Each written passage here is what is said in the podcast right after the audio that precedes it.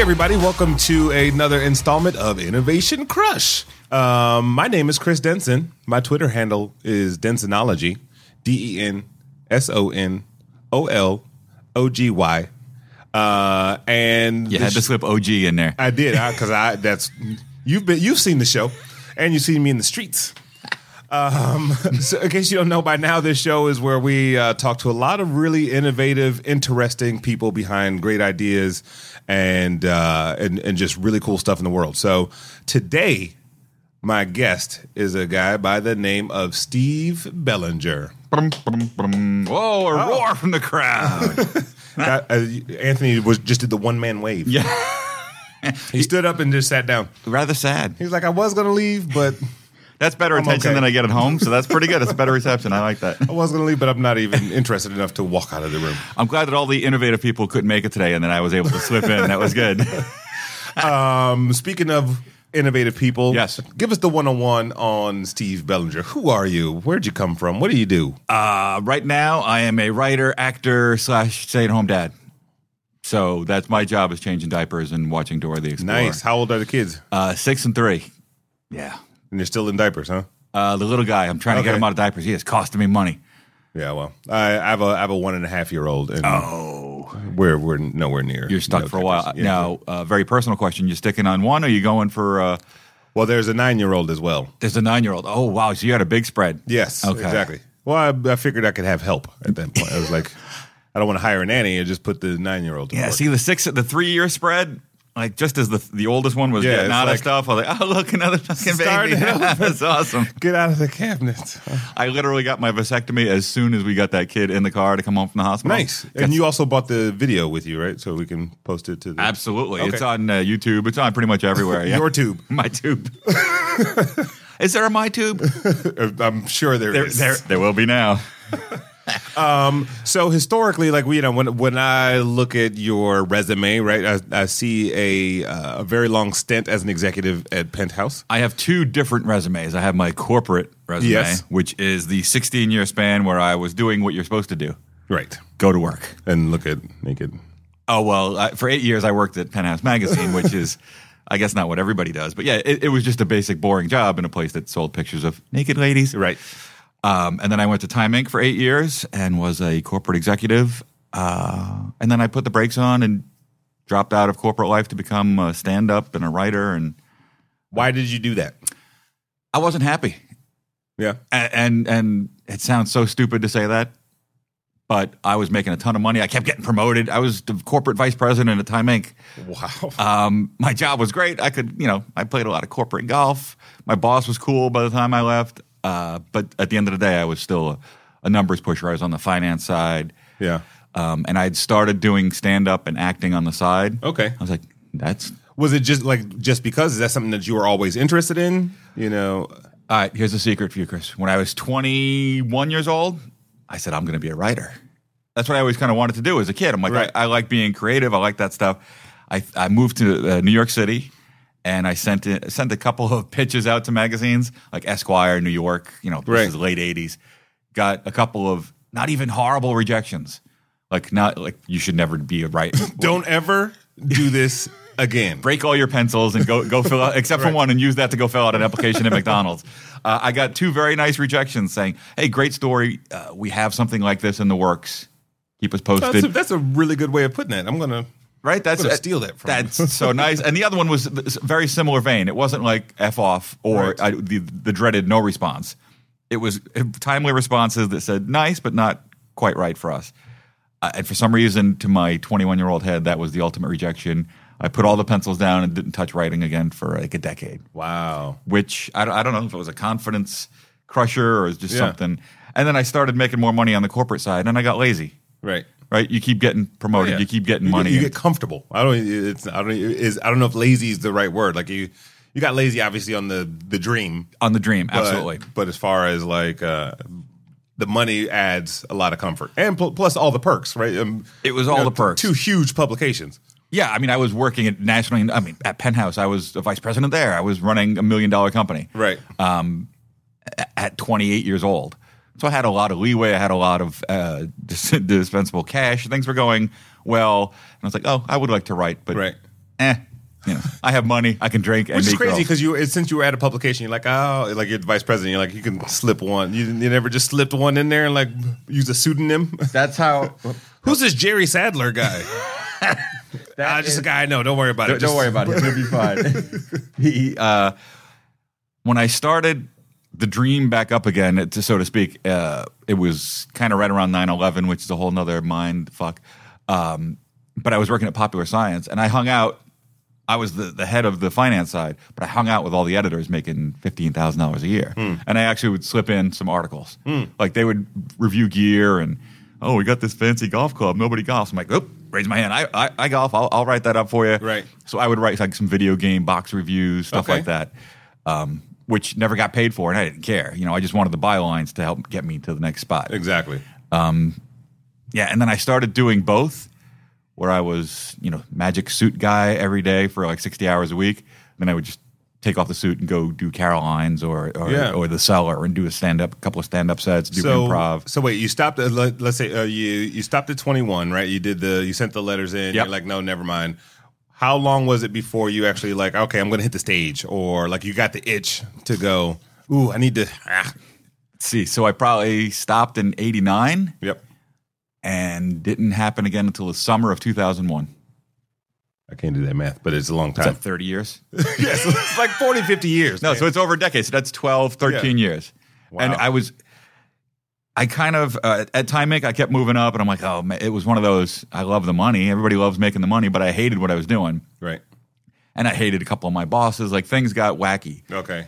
And then uh, things all lined up where I had a good boss, a good company, everything was going great. I'm like, oh, I still hate my job. What happened? What, uh, oh, all the things I was blaming it on Right. got better. And I was like, no, I still, this isn't what I want to do. So I started doing it uh, kind of both. That's when I started jumping Right. into some acting classes and doing improv and, and doing stand up.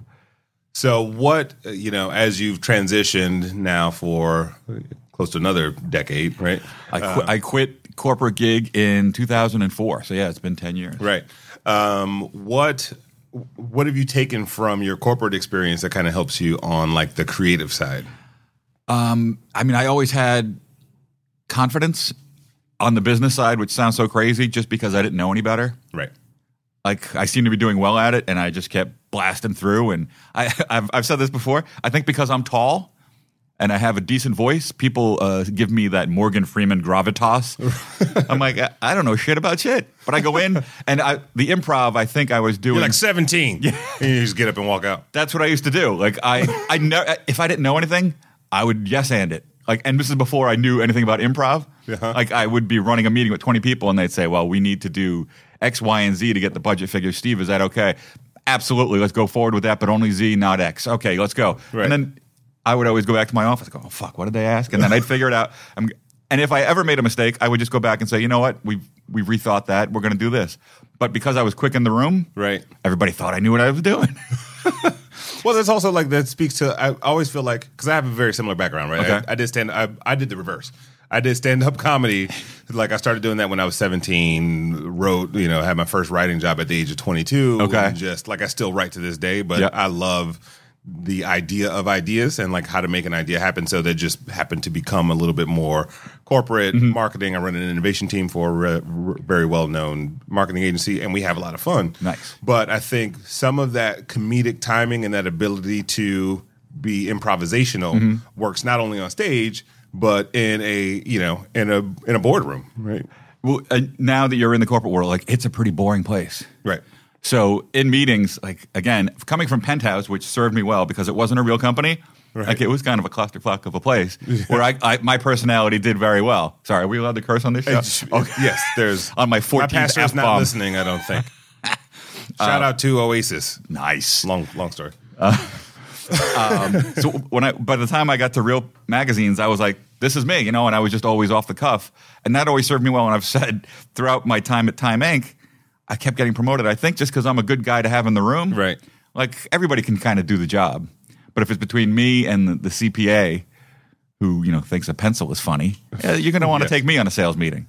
And it- and so where like did your sense of humor come out in your day to day work? Absolutely. Yeah. And and when I finally started doing like stand up, like I did it in the closet for like six months. Mm, That's the wrong term. It's I did fine. it. You know, I did it on the You can say slide that on for the six show, months. too. what a, Just don't say fire truck like you did earlier. Oh, we're gonna ride fire truck later. uh, st- imagine doing stand up in a closet would be really sad. yeah, that would be sad. For audience of Got to none. practice somewhere. um, when I finally like started saying to people like that's what I was doing, like oh yeah, that, that makes sense. Yeah, okay, yeah, yeah, you shouldn't be doing the the suit and tie Right. thing. Um, uh, what was I going to say? There was something important there. I don't know, improv and business and being in the room and just having that spontan- spontaneity ability. That's okay. We'll get it back. That's a brain fart. This is, Old man this brain is all, fart. this is all a full circles show. Line up fire trucks and we'll take care of it. Uh, so you know you've had some successes since you left. Obviously, like I, I feel like you know when I look at your resume, and obviously the business background has helped, especially being at a higher level in the organization. It's not like you were you know a contributor. And Yeah. then you're like I'm gonna do stand up now. Like, um, so you've been able to parlay that into books, right? Or a book. Or, I got one book so far okay. under my belt about my years at Penthouse. Yep, Um, yeah, I mean, I'd say the best thing that the corporate world gave me was a book. the book was good, but the, also the financial security Right, to do what I'm doing now. Right, right. Because, you know, my peers in acting in New York are living hand to mouth. right, Um, even the comics, uh, you know, I interview a ton of people for my show, and people who are doing very well still live in tiny little apartments in New York and are barely scraping by. I'm like, Yeah. that's just not, that's a tough way to go through life. like sucks for you, man. Thanks for coming on the show. I'm going to go eat a lobster tail, a lobster tail stuff with some crab claws. and also, I might have dessert. no, that is dessert after two steaks. right. No, uh, I, you know, I'm not rich. I made enough money where we can survive. Right. You know, I got two kids. I still worry about the future. Uh, last year, I, I, fi- I figured it out when I did my taxes. Last year, I made as much as I made in 1988, my first year working at Penthouse. Like that, that's not a good. That's not a good bar to meet. Gases prices have gone up a little bit since then. And I have two kids in a house and scary, scary taxes. Would you? Would you? Do you think you would have eventually been compelled to make the same decision if you did not have that financial security? No, uh, you know, this is the quitting the job is something we've talked about a ton of times. Um, it was scary as shit, dude, because I was I was making six figures. Right. Like there, there was even a little time before that when I had a shitty boss where I was really actively, I think, trying to get fired. I'm like, shit, I give me give me six months, a year of severance.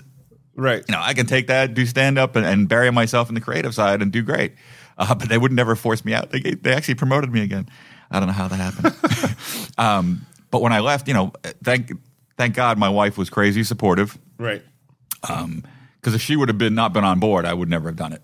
Because like you know, literally when we were talking about, it, I'm like, eh, I'm thinking of quitting the job with the big big paycheck to go do the thing that pays fifteen dollars. Like, okay.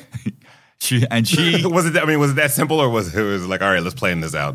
somebody had a, a producer had met with me and, and stuff was was helping me out with some stuff and she had told me over lunch one day she's like man look at you you're so unhappy with your job you just have to pick you know just bury the creative stuff again Right. for another 10 years and just follow the corporate path and you'll probably do well or if you want to do the creative stuff you got you got to do it because you can't do that with one foot in Right. which is kind of what i was doing Yeah. Yeah. and she, and she said simply, "Ju- just quit your job.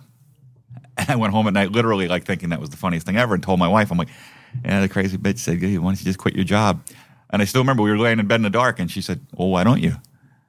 I'm like, ooh, that's a crazy supportive Yeah. wife. That's awesome. Like, and we, we talked about it for a couple of days. I'm like, all right, let's do this. nice. And it- that, the first Monday morning I was home, it was terrifying. I bet. Like, uh, yeah, because you've been working for, since your twenties. and like you know like and grown up stuff owned a house woke up at six in the morning to commute into manhattan you know Right. I- it was like a movie that's that's i was doing getting home at eight o'clock at night and all of a sudden it's just the world is my oyster So I'm going to get back in- into the book uh, in a 2nd but just kind of like you said, you have two resumes. Mm-hmm. Yep. What is? g- Give us some highlights from the post, you know, corporate uh, career.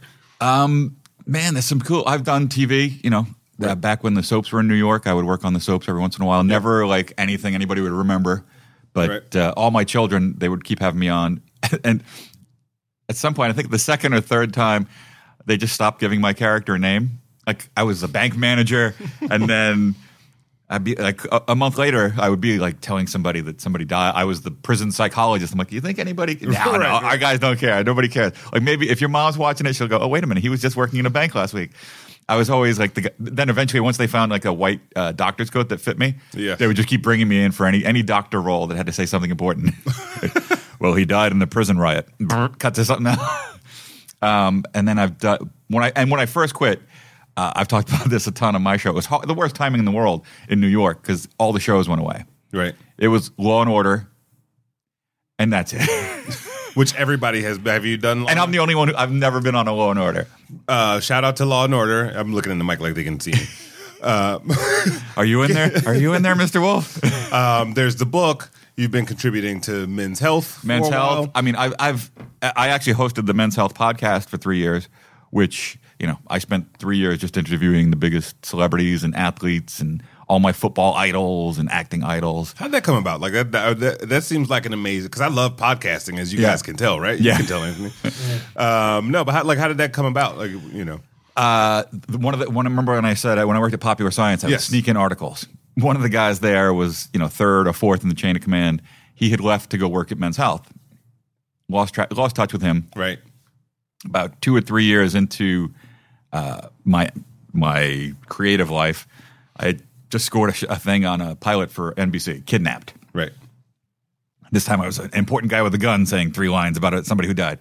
Um, Do you have a doctor's coat on too? No, I was uh, full, been weird. full uh, army SWAT team. Oh, yeah, nice. yeah, sweating like a motherfucker. um, but I was running around the rooftops of Brooklyn. It was like I was a kid again. It was that's fantastic. so cool. and I, out of the blue, he had reached out to me saying he was, you know, still at Men's Health. He was like number two there.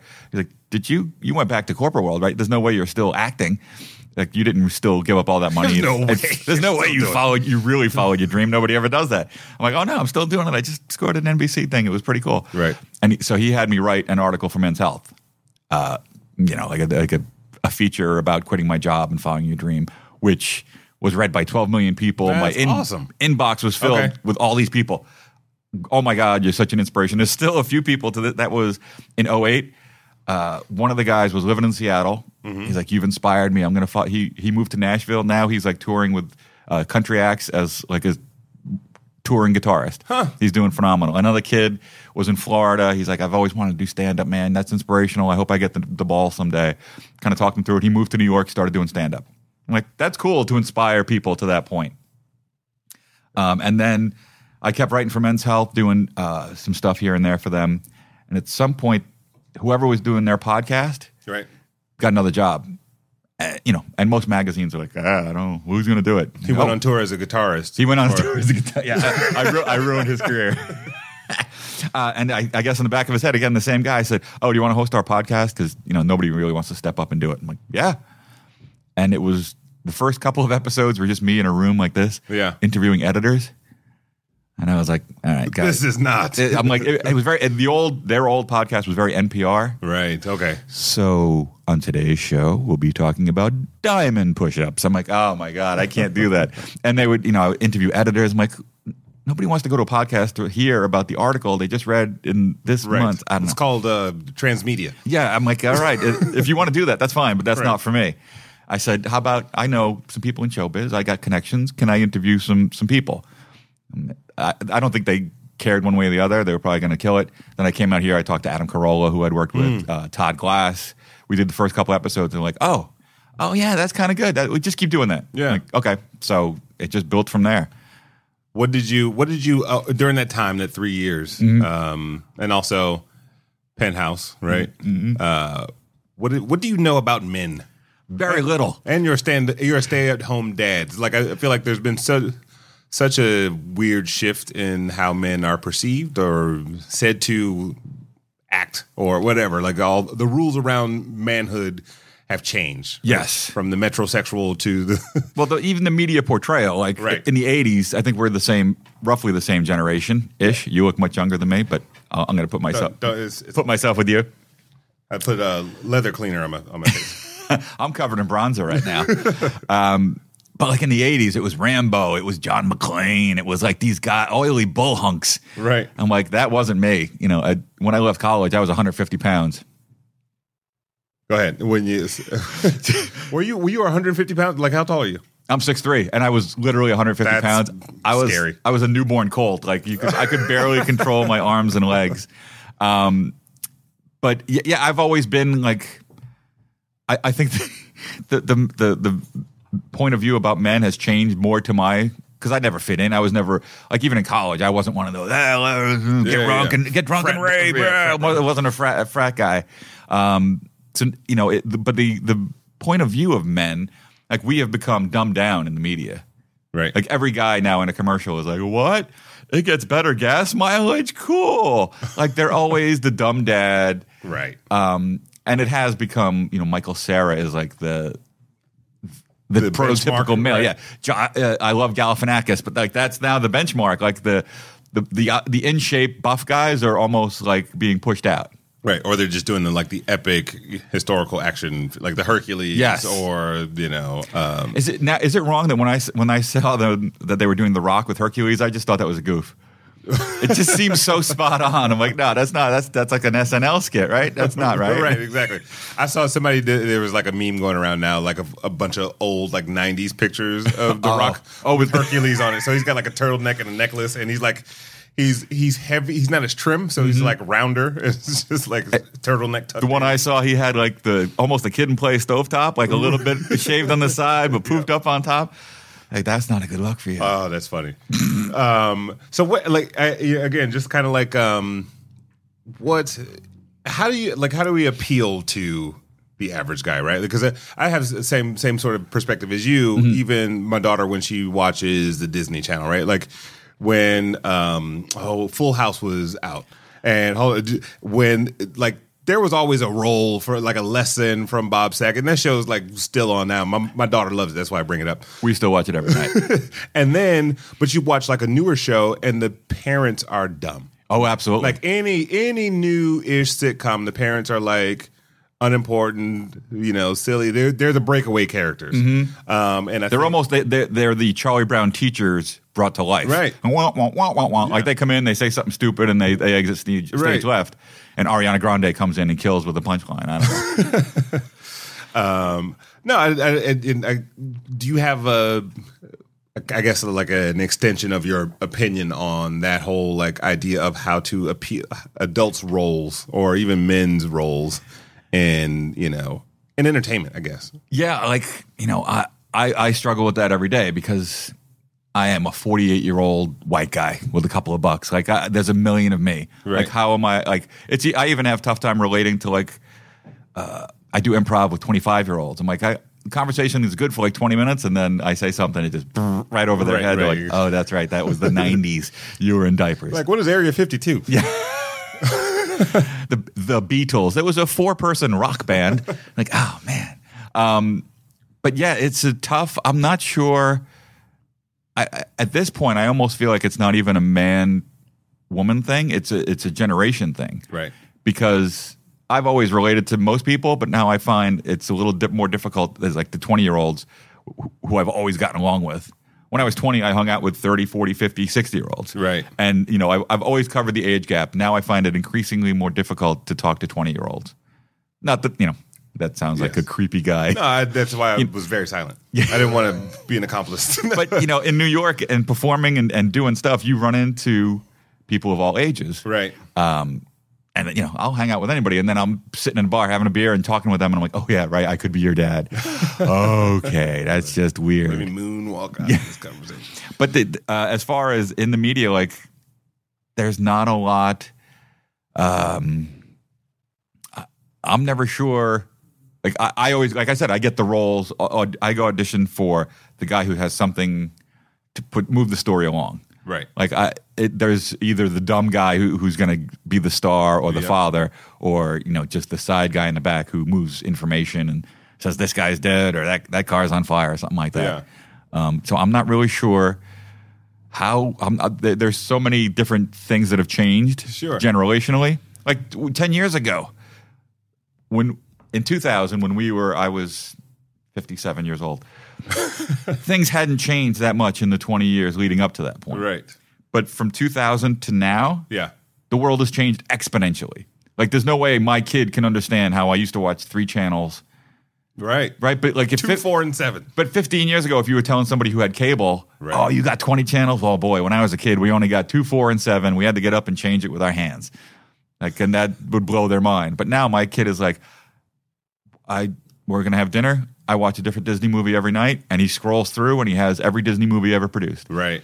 Right. Like, uh, do you remember? Like, you, No, I know. Like you know, and uh, I mean, even stuff like uh, the one kind of thing I experienced going away is video stores. Oh yeah, because my daughter, like you know, fo between let's call it four to seven.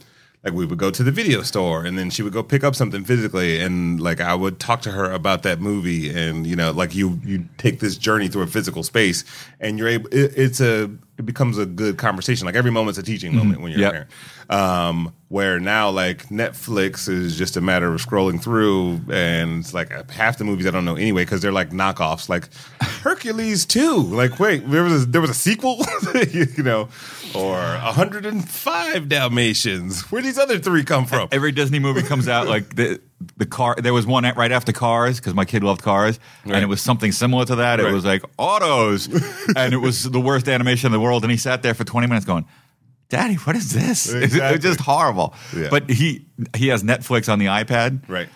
and I, you know, and he's good. He's better at it than I am. So he flips through and finds it, and he goes, "Daddy, did you watch Breaking Bad last night?" I'm, Oh, okay, give me that. Like, Stop looking at that. What are you doing? Come on, don't look at that. He's cute. That's why my kids don't get into my Netflix account. You know, um, right next to me too. Uh, speaking of like that whole you know the transition you coming out of a corporate space Mm-hmm. entering you know more creative entertainment and then adding technology as a layer to that Mm-hmm. you know and especially from talent discovery uh, you look at the youtubes Yep. of the world and like oh here's my reel or i'm just gonna talk into my webcam um, have you adapted to you know the technological use of the your 20 year old peers That's uh, it is. It, I mean, in 2004, like the shit that was available then compared to what is now, Right. like is infinitely different. Like there was no YouTube when I quit my job. Right. Like that came out a year later. Uh, right when I was doing the transition, I was I've always been I don't want to say cutting edge, but because I worked at Popular Science, innovation crush you can say it's innovation crutch. I'm uh, early adopter. Yes, there you go. I was working at Popular Science. Now, now people know what you're talking about. and I had disposable income. I bought a lot of toys. Right, You know, right. I had I had all the video games. I, I had everything. I had my you know I had my own uh, Canon XLR one. You know, the one that Soderbergh would shoot movies on. Like I had my own. I didn't know how to use it. I would Right. shoot stuff. Um, but I would I there was a before YouTube. Spacey's company had done Trigger Street. I don't know if you remember that back in the day. You could upload, and I, I did my first short in the Really? basement, and I was trying to do creative stuff like that. na- that now I could do in ten minutes with my phone, right. uh, but I had this expensive camera and I was doing it on my my ginormous G5 iMac. Um, but I was always trying to stay ahead. So luckily, when the new stuff came in, I was able to incorporate it. Right. I wasn't great at some aspects of it. The, the I took that corporate mindset of all right, you know, you, you gotta you gotta you gotta grease the palms, you gotta take care of these people. I would go meet with casting directors. In New York, you meet a handful of casting directors and hey, send them a note, thanks so much. You know, have a couple of coffees on me and send them a fifty dollar Starbucks gift certificate. Right. Because that's what I did in corporate You world. never hear back from them again. I would hear back like, Oh. uh, don't do that oh wow. like uh, s- some people were borderline offended some were like that's not necessary and and I didn't know until I started getting into it more like my peers even like older guys like me who should have money Mm-hmm. they still don't have any money and they can't even afford like a $50 class Right. like so to be sending I guess that was considered an exorbitant gift to be sending to a casting director so I did, I guess I was coming ac- across as kind of a douche like trying to buy I'm like I just want to be nice to people because that's my corporate back There's you know, no place backstory. for nice people in Hollywood. There really isn't. I mean, imagine if I went around in LA just passing out fifty dollar uh, Apple iTunes store cards. Here you go, buddy. Here's a card. Hey, uh, help me out. Don't forget Stevie B. Um, but there was also there were a lot of hurdles. Right. Uh, so there was that social one. Uh, the technical stuff I've always tried to stay ahead of. Like I had my own. Like I got the Steve Belanger domain. Right. Before people had their own domains. Like now everybody has their own URL in this. Uh, and I've heard from a couple of Steve Belangers. Like, yeah, you bastard! You got there before I did. Like I have my Twitter handle. Like I have everything in my name. Yeah. You should get them all together and just do like a Steve Belanger party. I just got an email from somebody uh, that I know in LA. she's at some Vancouver festival. She's like, "Are you here in Vancouver? Steve Belanger signed in in front of me." I'm like, "That's not possible. It's not a common name."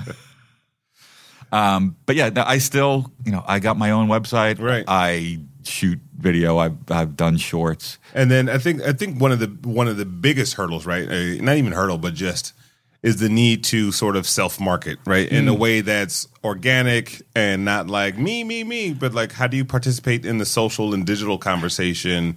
You know, especially as this is uh, relatively speaking a new ish career move for you. Um, you know, it, how, like how do you approach that part of self promotion when you, especially when you come from a corporate background where you're like, hey, here's here marketing team, do this. Like you are the marketing team. It, it's tough, and be, it's so much easier to you know have people promote you than to promote yourself. Yep. You know, um, I mean, I remember when I was started doing stand up, I was uh, barking in Manhattan. And you know what that is? No. Uh, for the comedy clubs to get a spot, you they'd hand you a stack of flyers, and you Right. go Right, right, right, to right. Times Square comedy show, comedy, co- come to comedy, come see live comedy, live comedy, 'cause some famous stars, come see comedy. I'm like, I'd be standing there doing that, just feeling like shit because. I make six figures, you know. I, uh, Right. An hour ago, I was wearing a suit and making two hundred thousand dollars a year. I'm now asking tourists to come see me do stand up. Uh, it ju- that side of it, I just was never good at. Right. And e- when I was doing it, there was no social media. right. You know, I would invite friends. Like you had to do word of mouth Yeah. now I've, I've you try Yeah. you know now that I, ha- I had the men's health podcast so they would promote it that helped i would promote that because it's you know it wasn't come see me come look at me right. uh, it, wa- and it was not you like were giving people a product, like you were giving them something that was valuable. yeah it's not me talk you know come listen to me and me be so witty no it's Right. come come hear me talk to henry winkler for an hour come hear Yeah. me sit down with adrian peterson and and you know barry sanders these are some cool people come listen to this Right. um, and now i have my own show here at sideshow i still interview the same kind of level of people Yep. So I don't feel too bad hawking that. But when I do other stuff, like my book, like I had a hard time marketing that because it's Right. like, "Oh, I'm so I'm so cool. Come look at my book. Uh, I, I don't know. That's a Did that, you, like, did you ever discover a formula? Because uh, the- a the fact that you actually did pass out the flyers, right? Like, uh, Mm-hmm. you know, most people like that's where you stop, right? I, it, I remember in college, I had a, a you know, it was like a winter break, and I had a job where I had to put on like a giant Dracula head, and it was cold, and it was like go rent. These Uh, I have apartments. to uh, clarify that. Was it Dracula or Blackula? And it- no, it was it was Dracula, which even and then I had an identity crisis. So, so you were like- I was like, I can't even get the black Dracula head. I'm and I le- like I did that job for two hours. You know, and Oreo is always coming up with these new flavors. They need like an Oreo Dracula Blackula. I think so. I think mulatto Dracula. I had mulatto for dessert last night. Delicious. Hmm. What was her name? hey, Yeah, but I mean, you, I did uh, like you said, you wore it for two hours. I, Yeah, but you- I you barked hung a in. couple of times, Right. And I was like, oh, I just can't, Yeah. do this. So, uh, but that's, that raises an interesting point, just in that idea of like finding a you know a product or a service that you can actually do that you love that also works to okay in tandem with Our table's ready. exactly. Well, it's nice meeting you. Uh, no, but that was like it, some, finding something that works in tandem. So it's not necessarily marketing; it is a product that serves a purpose of marketing, but it's organic to who you are. Yeah, I mean, it, that that is the the dream goal. You know, Right. I, with the book, I, I was able to kind of give me a reason to go on shows and talk Right. about Penthouse and my career and different stuff. Um, so it didn't feel like look at me. At least with the book, I had a, a physical product. Right. And now with the podcast, I can go on and talk about the podcast and the interviews I do. Um, a lot of times I'll come on shows uh, and be interviewed about. I'm like the the quit your job and follow your dreams guy. That's what I wrote down as po- potentially the title essence of this episode. So I've done I've done so many of those interviews about like on Donnie Deutsch and CNBC Right. and all these shows, and I'm like, I always I get a ton of emails afterwards saying, "Oh, I'm I'm so I want to do what you did," and I ha- I write back to everybody, and I really tell them like, think it over. like I I've done well, right. but it's not the norm, and I've only done well because I had you know a big pot of money set But, aside. but that's that's the whole point. Nobody wants the norm, like, and and uh, people are afraid to not to abandon it, right? And and do something like they're either really passionate about, it. like it's. I feel like it's a conversation. It's a you hear that message a lot, right? You don't hear from a lot of people who've done it. Yeah, that, that and that's what it was. Like everybody has that dream, but not that many of us follow it. Right. Not that many people uh, like are like me, stupid enough to do it. Um, but there are times you did stand up. Yep. Like how many times did you run into people? Oh man, my friends always tell me I should go on a stand up, dude. Right, and I right, said, right. no, you shouldn't. You know? Very few people should. I probably shouldn't have. Right. But uh, it's just not for everybody. Yeah. And the same thing with following your dream, like whatever your dream is. Like just think it through. Be, be prepared to fail. Right. You know, I knew that if I didn't do well at this, which I am doing borderline well enough to keep going. Right. But I always I'm entertained, by the way. Just so you know. Oh, thank you. Yeah. Yeah. I'm very good at uh, uh, doing things that don't make a lot of money. if I got paid uh, $2,000 to guest on podcasts, I'd be very successful.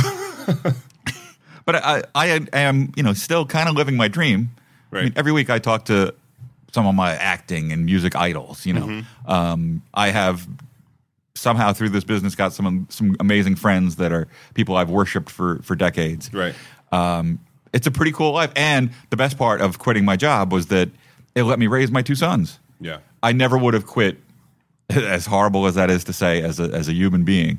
No way I was going to quit that kind of six figure job to take care of my sons. Right. Like it just, nobody does that.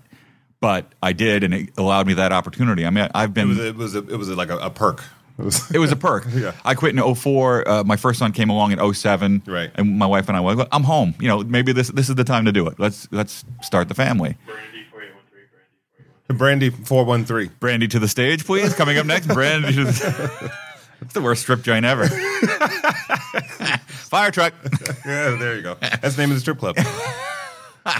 Um, but uh, the fact that, that that's still uh, all the other stuff is to the sidelines of being able to be home with my kids 24-7 for all this time is amazing. Aside from don't do it, um, what a- what advice do you give those individuals? Like, what are some of the practical steps? Like, of you know, is it do your research or do it gently, or do you like jump parachute feet first, or or no parachute even? Like what? I say make sure you have some kind of support.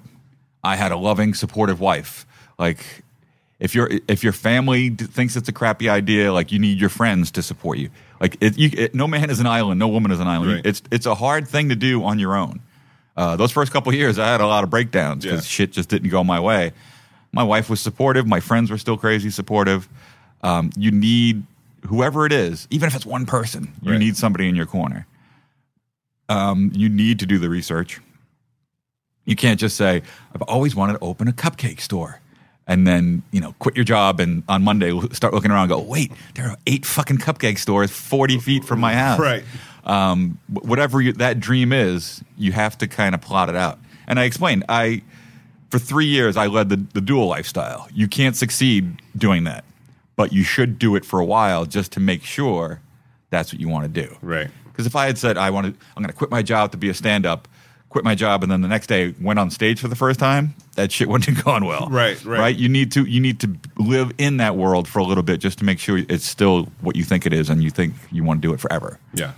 And then, like, is, is, was there anything in terms of, like, I know you, just in terms of listening to that voice, right? It's- And I don't know, like, I, some people are, like, there's the, the security gets to them, right? Like, um, you know, just as far as like the change in lifestyle, how did that how did it that affect your your family right like where after once you because once your wife says yes and she's supportive and gung-ho Mm-hmm. and you said like two years later you're like uh-oh like how what was the dynamic then did did it what uh how did how did that go the the be- one of the uh, the ideal things was that we didn't le- lead an exorbitant lifestyle. Right. Like I did when I started making a lot of money, we didn't live up to that lifestyle. She didn't come from money. I was poor as shit as a kid.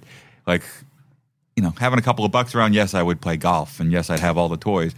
But you know, I would just keep paying down my mortgage. Like I didn't, I didn't, Right. I didn't burn through it as soon as I living got it. below your means if I- you will. you know, we never go out to dinner. Like we, we even when we before we had kids, we led a quiet life, just happy to be together and, Right. and, and hanging out. So when the money stopped coming in, things really didn't change that much. Right. The big change was the kids, because then the money started flying out pretty quick. Tr- trust me But it, it still wasn't like uh, now it's getting a little scary just because I'm starting to think Right. college, you know, and I'm starting to make those financial moves to make sure they're taken care of. Yeah. Because uh, they're probably going to be as smart as me, which is not bode well for them. Hopefully, they get the mom's looks. You are uh, you're also Henry Winkler certified.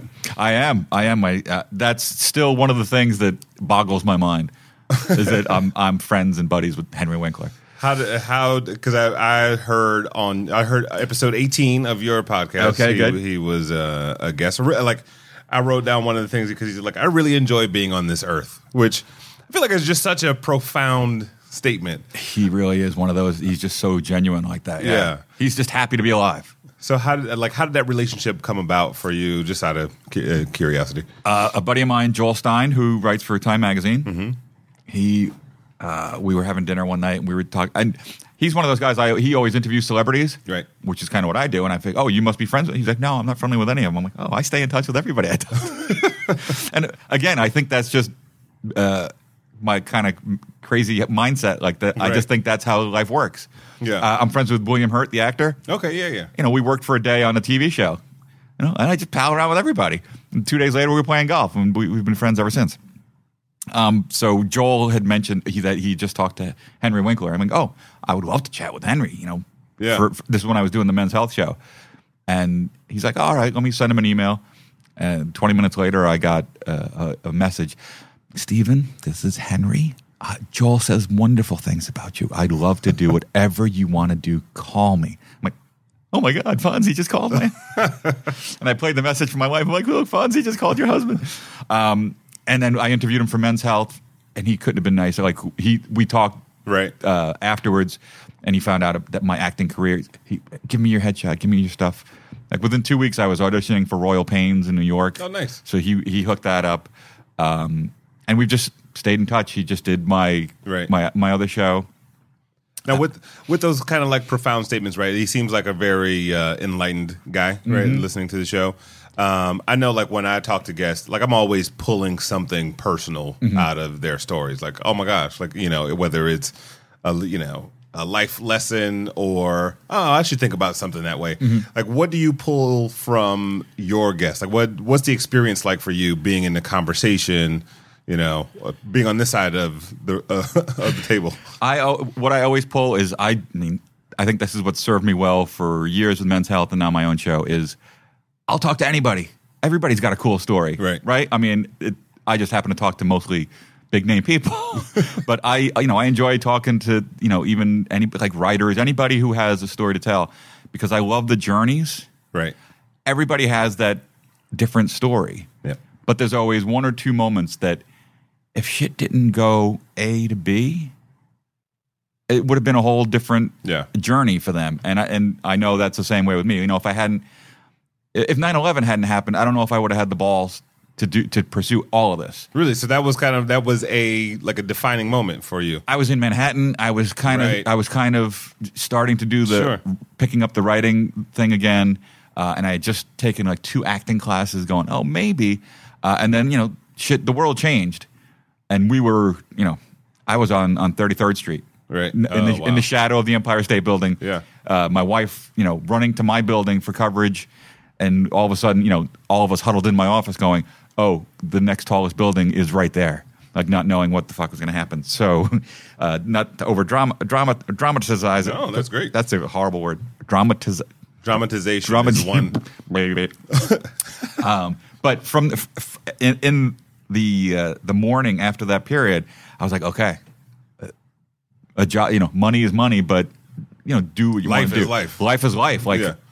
I- I've always, wa- I've, I've always thought I love stand up. We're looking at a picture of Robin Williams now, Johnny Yeah. Carson. These are guys I admire. Rodney Dangerfield was just All, fantastic people. Woody Allen, please. yes. Um, Let's read them all. And I was like, all right, that's Oh, something. Henry and Henry Winkler is on the wall. That's my buddy. Boom. This is uh, the, that's something I wanted to try, and the, these are you know I started doing the acting, the improv. I just started doing all throwing spaghetti against the wall. I Right. just wanted to try everything. Well, you thrust yourself into that world fully. Like you were committed at yeah, that point. at that and, and you know the fears just went away. It was like all right, just try it, just do Right. it, and I fell in love with it, and and it's been a hell of a ride. But that's when I talk to people, like that's what I try and get out of them is like that relive that joy, relive the journey, Right. um, because e- everybody loves when, once they get into it. That sometimes they go, yeah, yeah, that A to B, yeah, boy, that is quite a. I guess they all everything lined up. And I, I like looking at like I like looking at how people are you know especially at, at a point of success are a perfect storm of their experiences, right? Like I talked to a guy, just and it wasn't even on the show, but it was just in a meeting, like super brilliant dude. Um, and he was like, my dad was in the military, and he was always about perfection. And I read a lot of books, and then you know, and then uh, when he was twelve, he almost drowned. So he had like the the discipline plus the drowning equals a different perspective on the you know just Mm-hmm. It gives you a, it gives him a different filter than Right. you and I would have. Yep. And so, he- so not even just the A to B, but just like the the whole amalgamation. I was even talking to my wife earlier, like, you know, if this hadn't happened and this hadn't happened and this hadn't happened, we probably wouldn't have met. Like, you know? Absolutely. And some of this, the, some of the stuff that happened along the way was, you know, wasn't very pleasant, right? Mm-hmm. And some of it was awesome, but you know, if certain things hadn't happened in your life, you know, and it can go dark. You know, when Sugar Ray Leonard was a guest on the show, Yeah. he, he was talking about how he wrote in his book about being molested as Yeah. a kid. He's got some But stuff. Mm-hmm. part of that was like anger that came out in the ring, and you which know, he might not have had exactly. to become the champ. Yep. When I in some of those dark times, like when I had quit my job and things weren't going well, right. And the cocaine habit kicked in high gear. And you know, I couldn't. I could only keep so many dead hookers under the bed. uh, the arms that keep slipping out. Um, uh, you know, uh, there were times when I would go to like the dark side of of. I guess the word is regret. You know, you. Oh Christ! You know, look, I- I'm I'm too old to be doing this. You know, damn, why didn't I jump into this when I was 20 when I should have done it? And I'm Right. like, that kind of got washed away because eventually, I don't know if it's a, as you mature and get a little bit older, like if I would have done it when I was 20, it, it wouldn't have been probably any good. And if it was really good, I wouldn't have been an- able to handle the success that I would have hoped it would have come Very my true. way. Um, so everything, it just sounds such a cliched, like chicken soup for my asshole comment, but everything does happen for a reason. Like Yes. there's, there is horrible shit that happens to us Yep. and, but you get better because of it, or you change your filter, or you change your pathways because because of it. Um, uh, so I, uh, regrets kind of not there for me anymore. Right. And, You know, I, I try Don't to. worry, I'll refo- bring it back to you. Thank you, thank you. So, it's the most expensive therapy session ever. Son of a bitch. so uh, the show is called Innovation Crush. Yes. Um, you know, it's a it's a double entendre. Oh, where, je ne sais pas. Exact. Oh, good. Thank you. Um, Nine years of French. I, me too. And that's all I It's a got. Whole other sidebar. I can't speak a lick. that merde. So it's like things that you're crushing on, or either people who are crushing it. Um, what out there in the world that you see today are you that, that you look at and you go, "Oh my gosh, that is amazing." I hope that there's more of that. It almost sounds like I, I I don't put myself in their category, but I look at guys like Marin and Louis C.K. Like that that is the, the epitome. Like because I don't want I'm never going to be like this great actor. Like I do my shtick, Right. and it's fine. But I could play a version of me. Um, so either if, if it's a talk show where I would- I do what I kind of do on the podcast and just get it out there more in the world, or the Marin's podcast is amazing. But the fact that they both have those Right. sitcoms that are kind of them, veiled versions of them, but they are in so much control of. I love that because I'm a control freak. Sure. Um, so that's what I would really crush on. Because again, back to the marketing conversation, like I don't like to parse out anything. Yeah. I do everything myself because I've been doing it that way for ten years. Yep. And I don't know if that's helping or hurting me, but that's the only way I know how to do Well, it. you want to own the vision to you know. To I want an to own the extent. vision, and Yeah, it's yeah. you know it's not much of a vision. I'm a doughy middle aged white guy, like But I- you get it. Like I think I think you the one thing you have in that you know e- even in that statement is clarity, right? Some people don't know their lane, like it, Yeah. and it's okay to to be you know in that second tier, right? Yeah. Eh, Oh. because there's a lot of room there and and it's fun, right? absolutely Um, uh, last but not least, hit me. innovation to me is shark like. Sharks have to keep moving. I feel like you have to keep, and and I at now I feel like I've done so well for decades staying an early adopter. Now I feel like sometimes shit get, gets past me. Right. Like they'll put one past the f- through the five hole, and I go, wait, what, Tinder? What is what now? what is Grinder? Wait, what are people doing out there? Um, so I think with innovation, you have to keep, you just have to keep up yeah, Um, which there's so many things out there now that I'm not going to use, like Grinder or Tinder. One of them's the gay one. I don't understand. Grindr. is Grinder the right, Anthony. Okay, It's the it's I mixed up my LinkedIn and my Grinder accounts, and shit just got really weird there for a week. oh, uh oh, Uh, please disregard that picture that I Exactly. group CC'd. change profile pic. Um, and you know, I try to stay. I, I, I've been podcasting for five years. You've been doing it for a while. Like Yeah. we're we're kind of ahead of the curve. Yeah. Not in the podcasting world, but in the general world. Yes. Like people are just catching on to podcasting. Right. Uh, that's the kind of thing you want. You. I don't want to be first, and I don't want to be in the middle. I want to be in that sweet spot right in between those two. I don't Right. want to be last. exactly. But I, I, I, I never buy the first iPhone. Right. Like when it comes out, I'll sit back, and then two months later, once they get all the bugs fixed, like, I'll take one. You're like, now I'm good. Yes. Now I'm good. Me. Like- but uh, even I like I look at that as a piece of innovation, right? Is like opportunities to improve and rethink things, Mm-hmm. right? Like you, you're not gonna, not everybody's going to invent, you know, the the latest in, innovative thing. Mm. Most times, it's going to be an improvement or a new use of or you know a new way to think about it mm-hmm. but the origination of whatever that thing is you know may not necessarily come from the innovator I, I, I'm never going to be the guy who comes up with the per like the newest thing, Right. But I like seeing what people have done and building on that. Yeah. Um, you know, I, I'm not a genius. I'm not that smart, but I, I, I beg to differ, but continue. I, I- you know, I'm, I'm confident enough. I'm, I'm quick. Uh, you know, I have a certain wit. I, I can do. I, I know my, my toolbox.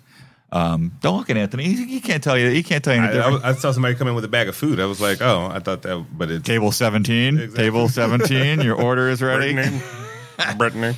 Um, so I don't want to be a follower, but I, I like playing off of what other people have done. Right. But as soon as everybody, like, if everybody in the world starts getting a podcast, it's going to lose its appeal to me because, eh, Do you like Mitch Hedberg? I do. Because Uh, as we were doing the whole party a bit, Yeah. you know, his Dufresne joke. Dufresne, Dufresne, party at five. Like he's sitting at a restaurant, Dufresne, party at five. And then he said, they didn't go. And he was like, Miller, party at three. And he's like, wait a minute. What happened to the Dufresnes? We need to find them. Like he's like, he talks about how they must be missing. And like he goes on this whole tangent about a search party. Um, and on that note, I want to thank you Thank you, Christopher. for. uh, Can I call you that? I think we're close enough You can now. call me, yeah. You can call me whatever. You've been sitting on my lap for an hour. I think it's uh, And it's- time we. It's a mutual sweat. I don't know who's sweating more, me or you. I think they've blended together as one. Lap sweat. It's like the worst True Blood episode ever. That's a good name for a strip club. Lap sweat. Laps. Oh. And on that note, again, let's. this has been another installment of Innovation Crush. Thank you, Steve Belanger. Thank you, Christopher. Uh, how can people find you, by the way? Oh, Before uh, SteveBelanger.com on Twitter. I'm at Steve Belanger. And uh, just come to my house. I'm sitting there changing diapers and watching Dora. oh n- nice. All right, sounds like a great time. Thank you, everybody. We'll talk to you next time.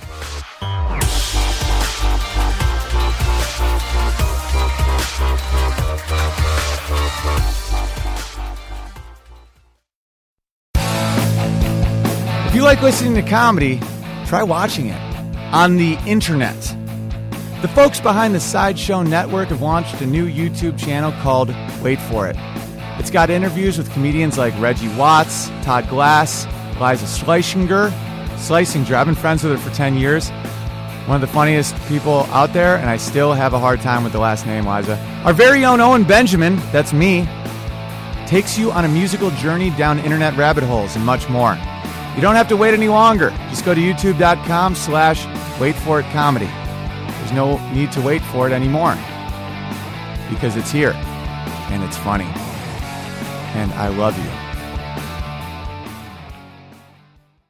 A few days ago, Brooke Tudeen posted an inspirational quote on her wall that got 17 likes and 3 comments. Thumbs up, Brooke. Geico also wants to make a comment. In just 15 minutes, you could save hundreds of dollars on your car insurance by switching to Geico. And nothing says inspiration better than saving money. Well, except for those posters that say things like teamwork, excellence, and make it happen. Hashtag keep climbing. Hashtag savings. Geico. 15 minutes could save you 15% or more on car insurance.